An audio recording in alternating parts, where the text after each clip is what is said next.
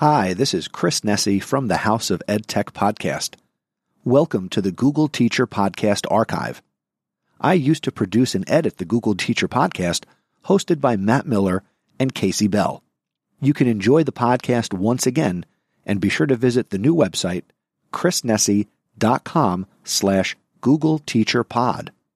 Please note that any of the show note links mentioned in the episodes are no longer valid, but if you go to chrisnessie.com/Google Teacher Pod, you can search the archive and check out the show notes for each and every episode of the Google Teacher Podcast.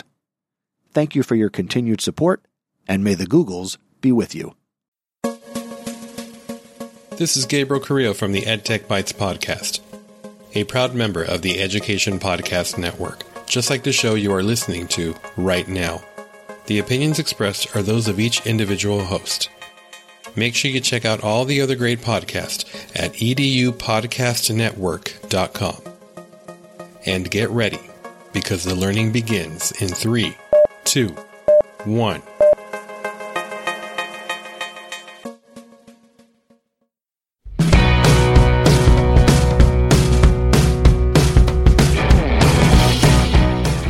Welcome to episode 81 of the Google Teacher Tribe podcast, your source for the latest Google for Education news, tips, tricks, and ideas you can use in class tomorrow. I'm Matt Miller from Ditch That Textbook. And I'm Casey Bell from Shake Up Learning. And in today's episode, we've got some super fun things to share with you. So you know that moment when you have kids who suddenly have some extra time on their hands and you don't want to just give them the free pass, right?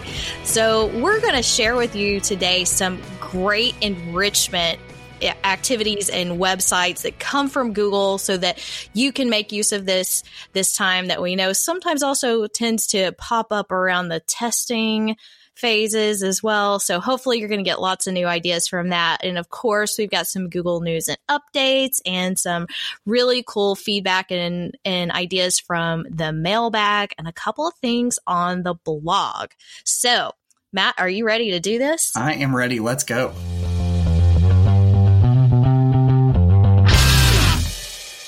So to kick off our Google news and updates for this episode, we've got a couple of new things within tasks. So if you're familiar with tasks, this is the Google app that you use whenever you want to manage your to-do list. If you like checking things off on your to-do list, then Tasks has a couple of new features. For one, now you're able to set a date and a time for your tasks and then receive notifications. They've also made it so that you can create repeating tasks, and then you can also import reminders into tasks. So just a couple of little changes to this app that you can use to keep track of your to-dos. I do like that update, and I love the quick access that we now have with, Keep and Tasks right there in the side panel when you're in another Google app. So I think there'll be some people who are excited because Tasks has been a little dull. Yeah. It needed a little refresher there. So I want to share with you something that has to do with Gmail, and it's actually a beta thing. So keep this in mind, but it's giving me a little bit of excitement. So what they are introducing is something they're calling dynamic email. Dynamic email in Gmail. Say that 3 times fast. And so what you can see in the blog post on the G Suite Updates blog, a little animation of a message that's coming in. And what you're going to be able to do is to take some quick actions in that message. So not only, we've been getting those suggestions for a while in terms of being able to get those quick answers into a message, but what this is going to do is make your email more interactive. So you can see the freshest information, including comment threads that are coming from a doc.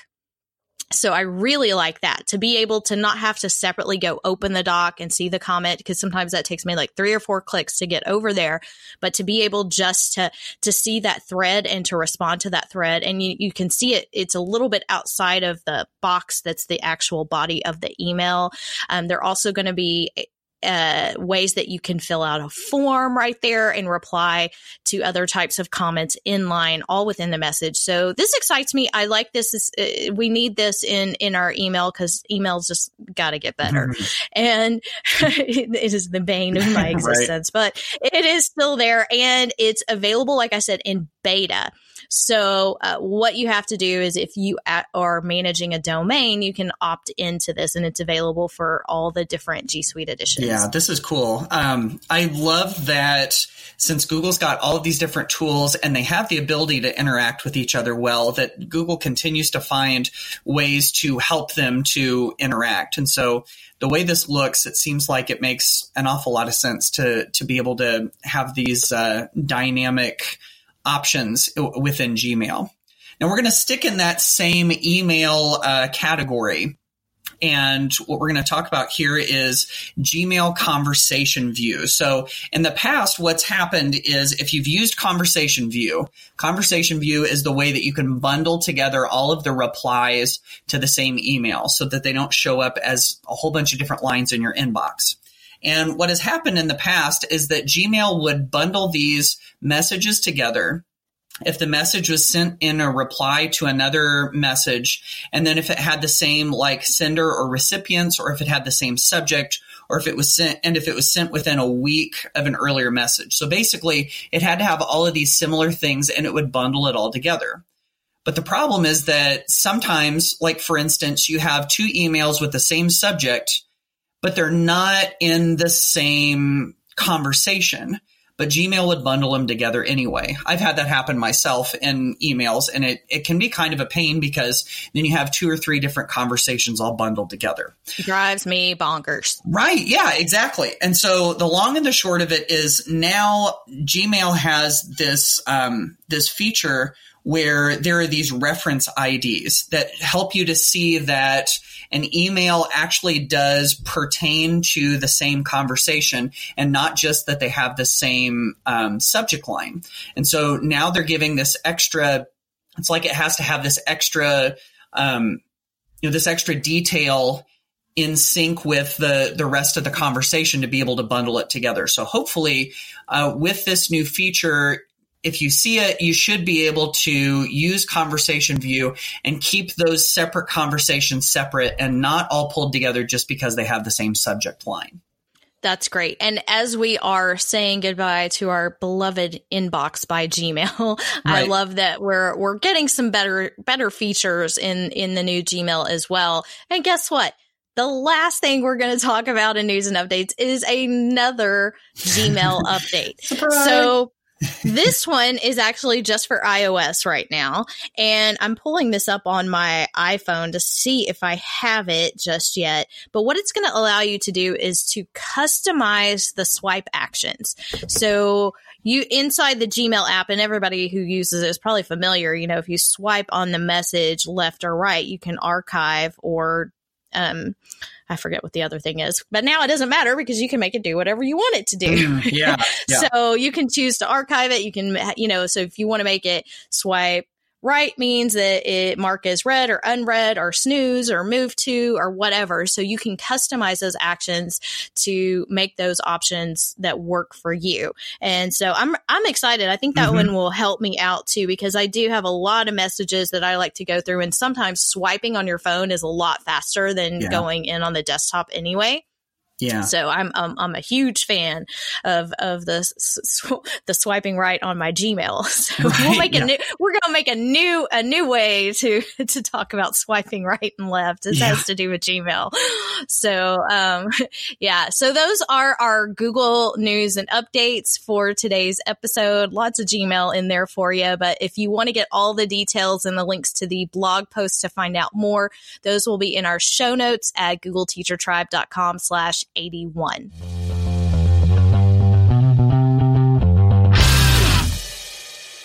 Tribe, are you ready for some super fun Google tools that you can use with your students for enrichment activities, or when they have that elusive free time that may or may not arrive in your classroom? I know, I think I had some students who would work hard to think that they had this special free time because they thought they were going to get to do whatever they wanted.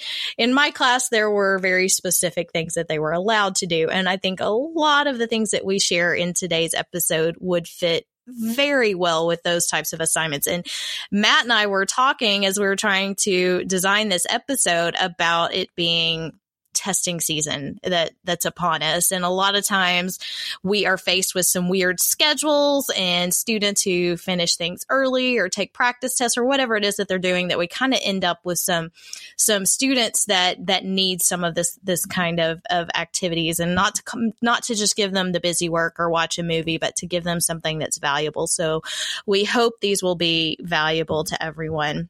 Absolutely. And I've seen that myself. And it's kind of nice to have some of this just sitting in your back pocket, ready to go. And so we're going to share with you some of our favorites. It may be some stuff that we've talked about in previous episodes, but we also know that, sometimes it's good to get a little reminder here and there. So one of the favorite ones that I've come back to on a number of occasions is GeoGuessr.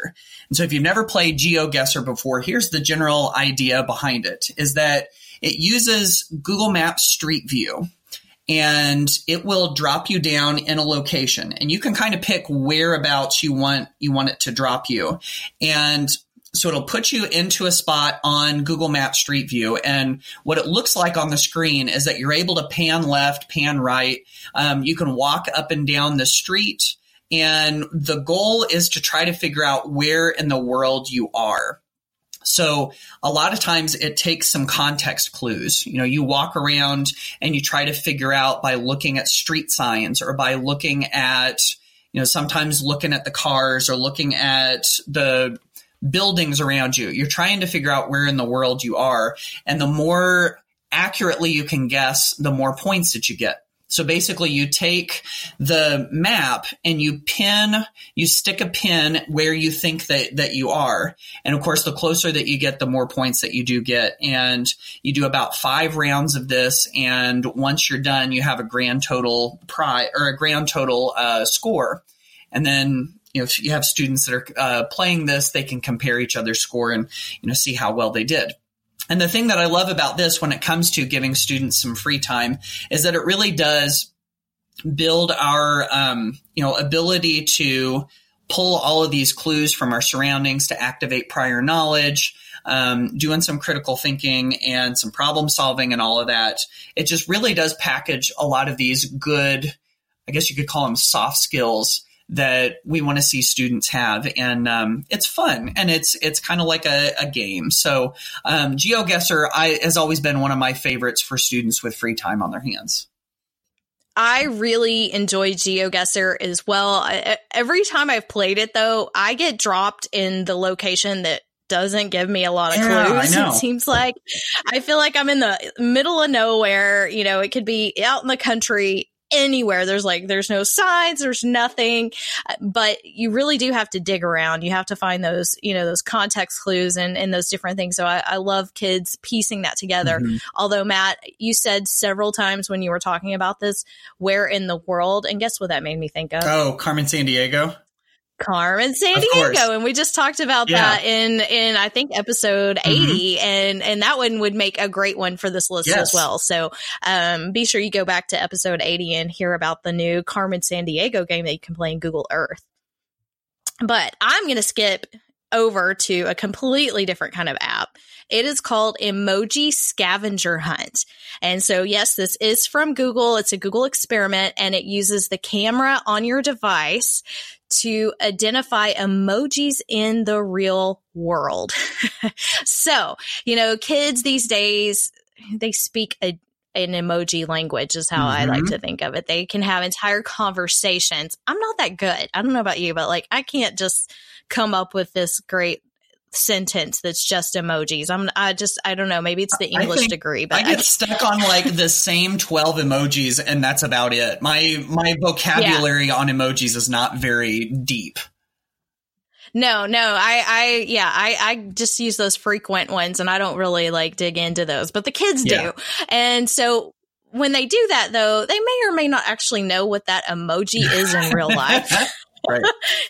You know, yeah, smiley face. Okay, we can guess some of that. But so this game is really like your walk, and you really is best on the mobile device, although I think it will work on any web device that has a camera. But so you're walking around with your phone, and so the watch emoji will pop up, and you have to take your camera, go find a watch, and it will detect it and let you know that you found it. So it just, you know, it's just a random game, and it's interactive. It is fun. And of course we are really talking about sort of a cultural shift too, I think, in terms of the way students communicate. When we think about emojis and the way that they use them, it is sort of defining something a little bit different. Mm-hmm. I'm going to be interested to see the research that comes out of this over the next few mm-hmm. years. But the game itself, just a fair warning, I share this in a lot of presentations, and it is fun. And I have been asked on many occasions, does it show anything inappropriate? So we are talking about kids, y'all. So just a heads up, you could see the wine glass or the beer glass pop up. So, you know, not that they're going to, hopefully they're not finding that in your classroom. But again, you know, especially if you're working with older kids, it may just be, okay, we're going to skip that one. Everybody knows what that is. We don't have to make a big deal about it. So, you know, especially with older kids, I don't think that's a huge, like, deal breaker, but you may disagree. So that's okay. But I just wanted to tell everybody just in case. Yeah, absolutely. Yeah. Hopefully that's not one where you'll find that in your classroom, at least not out in plain sight. No, just kidding. I want to know. Yeah, no, I want to know if there's a sweet tea emoji. Yeah, that's right. Folks, in case you haven't noticed yet, Casey is extremely happy and excited and hyper today because she did get some good quality sweet tea. And so if she seems a little extra chatty today, I think it's the sweet tea effect on her. Yeah. I'm high on sweet tea, y'all. That's my vice. There you go. That's right. No, she's not drinking the wine or the beer or doing drugs. She's drinking sweet tea. That's right. Casey, you and I are wild and crazy people, aren't we? Oh, we are totally crazy. But yeah, no. And you may notice that accent kind of gets a little deeper. That's so right. This episode's going to be super fun, y'all. Yep, absolutely. Okay, let's move on to another one. This is one that I really like. It's called a Google a Day. If you've never heard of this one before, you know, a lot of us search the internet daily, of course, but we may not be that great at doing our internet searches. So if we want to improve our skills on this, a Google a Day can help us with that. So it challenges users to put their searching skills to the test by asking them to answer a question using a Google search. And so you basically take on this challenge and you try to find the answer using Google. And Google's actually got search education lesson plans. There's a link in the show notes that you can find too. So you can take this even further and help to teach kids search literacy in your classroom. So I know for me, you know, my search skills are pretty basic. They're slowly improving over time, but I know that there's a lot that you can do with search by using, you know, your Boolean operators and, you know, your quotes and just a variety of different things. So, you know, a Google a Day is one of those things that you can give kids that will help them improve their search skills, which in turn could potentially help their ability to find information in just about any class, I think. Yeah, I love those too. And I really hope they give us some updates on those. They've been around mm-hmm. for a while. They're still useful if you go in and you might happen to see the old Google logo. Don't let it throw you off because they're still very valuable. And you can go make copies of some like Google Slides, templates, and things like that. But what I love is that it's not a Google search that you get in one search. It's something that requires them to go deeper. So they're problem solving, they're answering questions. And so they're learning those skills and building on those skills as they go. So it is definitely worth the time. And you know what? My students were always like copying and pasting the entire question into Google. Right, yeah. So, which nowadays, it actually is probably going to give them the answer because the search engine is so mm-hmm. good now, but at the same time, building those skills. So I totally agree with you on that one. I have another little tool that I want to share. So the language arts teacher in me is geeking out over this one, and it's called Talk to Books. And it's an AI experiment. And what they have done is they have, y'all know I've told you Google's archiving everything under the sun, right? What they have done is they have taken over 100,000 books. And what the artificial intelligence is trying to do is to find responses to questions. So you basically type in a question or a statement, and it responds how it thinks an author, character, or someone in a book would respond. And that's really hard to explain until you see it. But, you can see some of the examples just on the website. And for instance, how can I stop thinking and fall asleep? So if you type in that question, you're not only going to see some answers from a lot of different types of books, but you'll also, of course, be able to see, okay, maybe these are some new authors to explore. Maybe these are some new ideas to explore. So I feel like this opens up some doors for literacy and kids who are, just want to explore some things. So it's not a traditional search. You're not just searching a book. It's meant like the search box, instead of saying search, it says say something to books. So I like that. And I'm really curious to see how kids respond to this.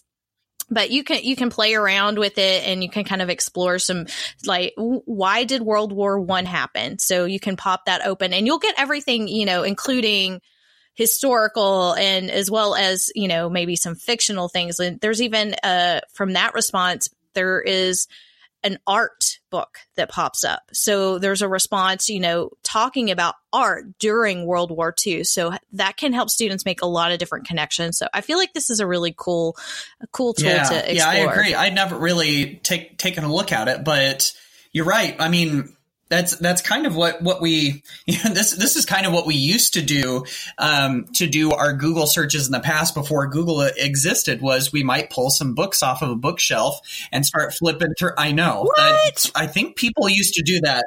You aren't alive back then. That was way farther back than me. Yeah, absolutely. No, I think this is so cool.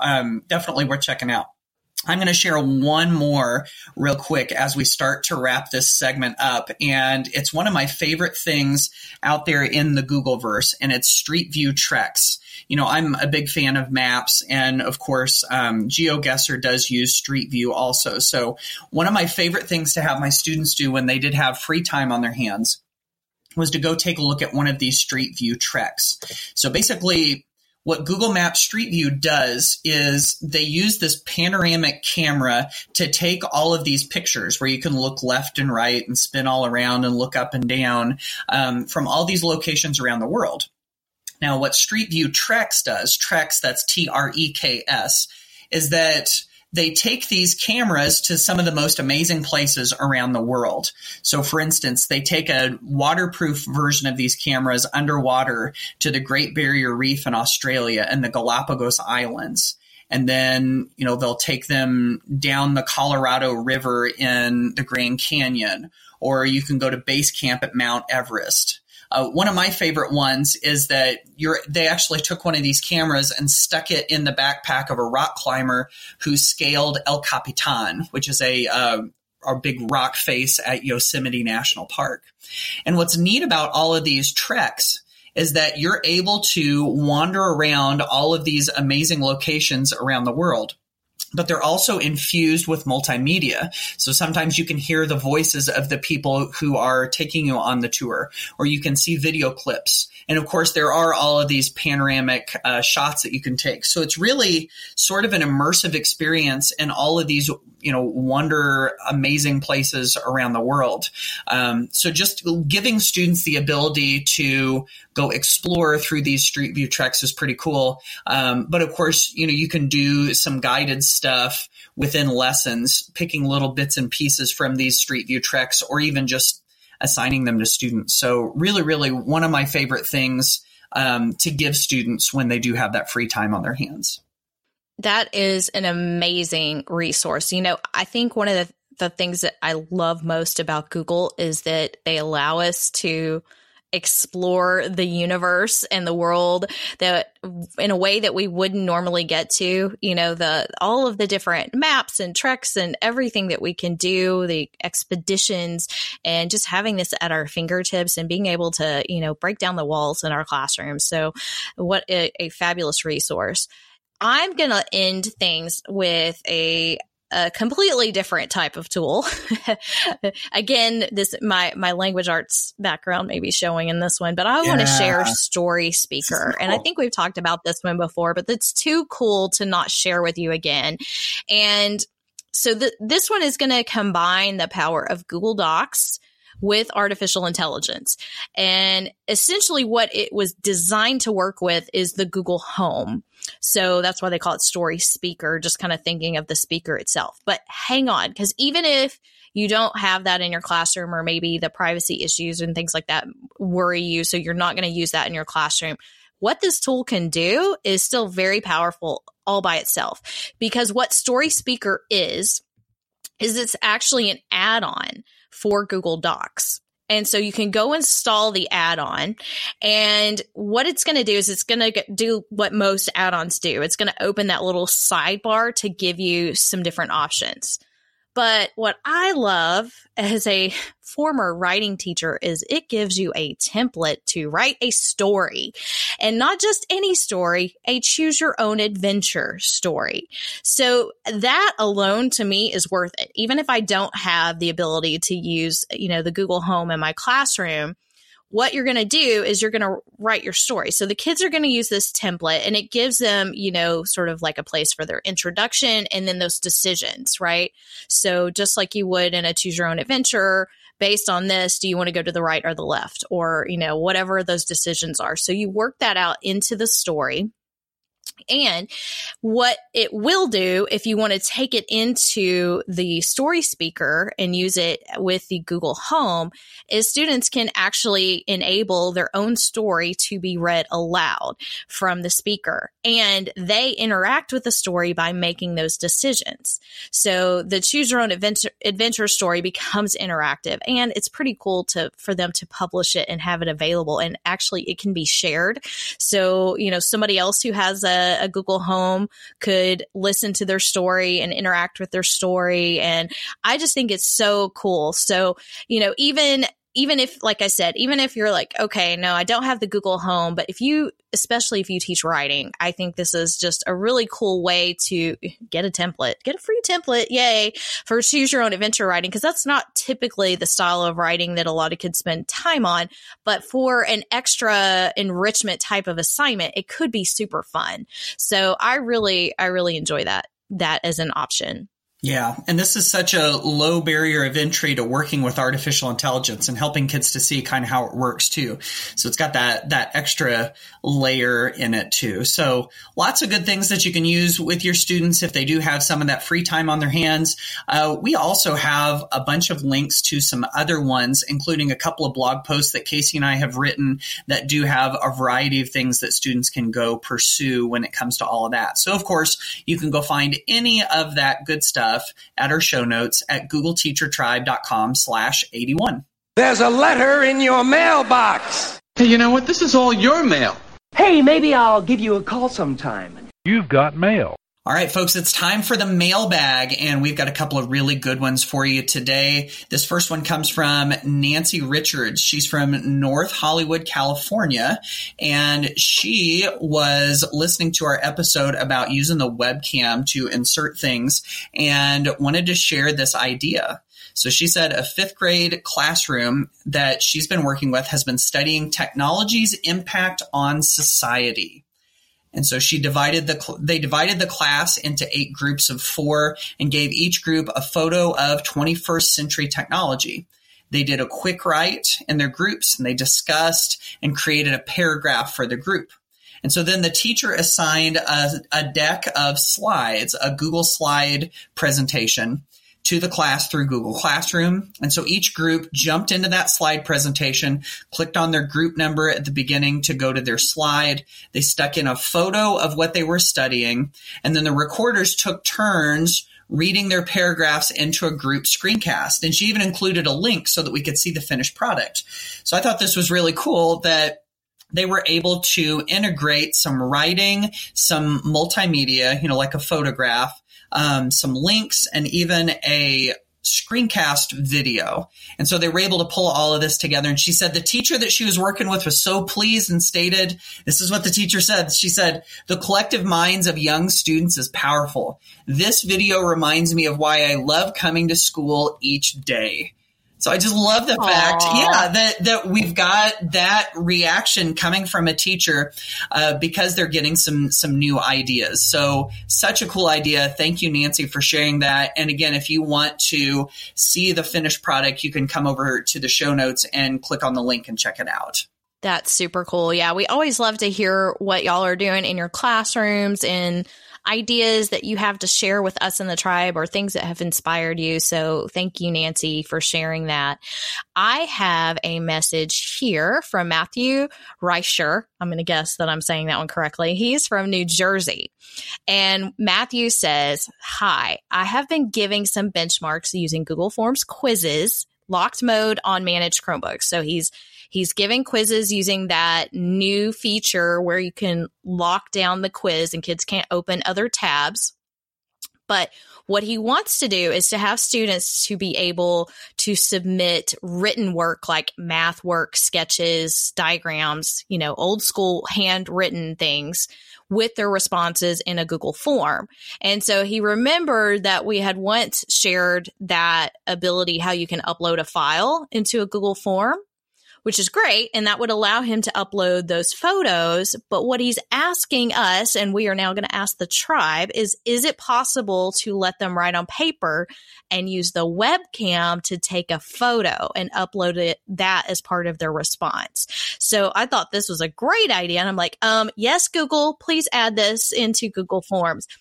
Apparently my direct line, it's not working right now. It's to Google. But I think this is a great idea, but I was very curious to what kind of workarounds maybe some other people in the tribe have for this. So it would be possible to upload a photo, a webcam photo, but you would have to open something else to take that photo, right? So even if you went into Docs and, you know, insert via webcam, you could do that and then submit the doc. But that feels like a lot of extra steps. I would love for it to be something quick and easy. Maybe there's a great extension that someone would share. But I think this is great because I love how we can use that camera to submit the more traditional paper pencil types of things that we're, you know, we still need to do in our classrooms and put that into a digital format. So if anybody has any ideas, please share that with us and leave us a message on googleteachertribe.com.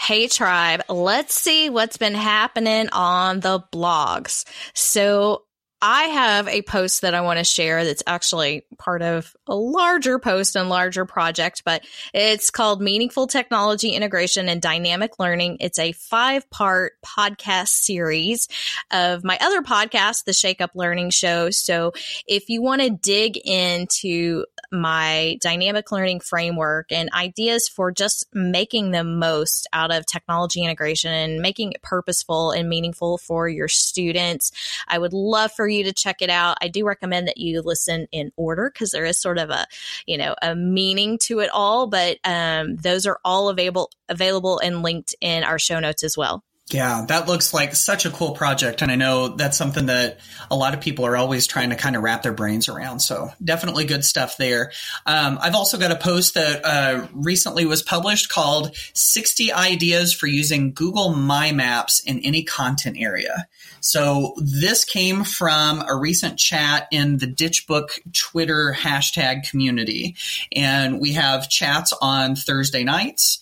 And in this case, we were talking about Google My Maps and how you could use that. And this is such a versatile tool, I think a very underutilized tool.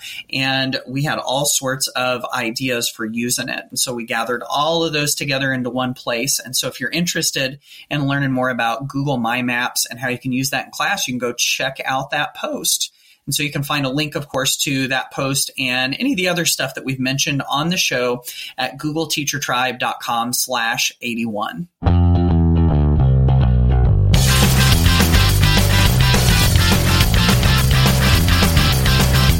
All right, folks. So hopefully you've got some new ideas on how to make the most of that free time that students may have when they're done with a project or a test or the standardized tests. And if you're starting to get into that time of year, then we suggest that you stay strong, do the best that you can do. You know, we're all pulling for you, and the end of the year is in sight, and so you know, we can definitely make it through this, and hopefully some of these things will be useful to you. Yeah, you've got this, and I'm also praying just in case. Right. So we love the fact that you're always connecting and learning and sharing with us and with the Google Teacher Tribe. That is what is so powerful about being a part of the tribe, that it's not just me and Matt here chatting away, right, but we're always connecting and learning from you. So we would love it if you would share this podcast with another teacher friend, and if you would leave us a review on iTunes. That helps other teachers find us as well. And we appreciate all of the fantastic things that you're all sharing and doing every single day. Yeah, absolutely. And of course, we do love to get your questions, and we definitely love to showcase the cool things that you're doing with Google tools. So definitely head over to googleteachertribe.com and leave us a voice message so that we can help get your ideas, get some of those ideas out to other folks too. So that wraps it up for another episode of the Google Teacher Tribe podcast, and we will see you on the next episode. Bye, y'all.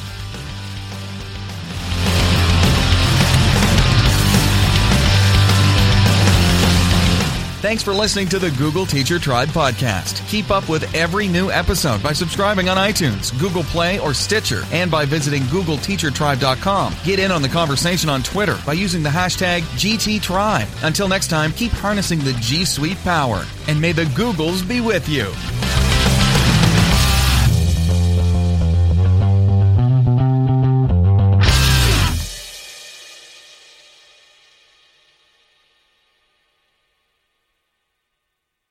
Thank you once again for listening to the Google Teacher Podcast Archive.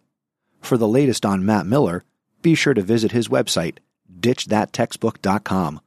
For the latest on Casey Bell, be sure to visit her website, shakeuplearning.com.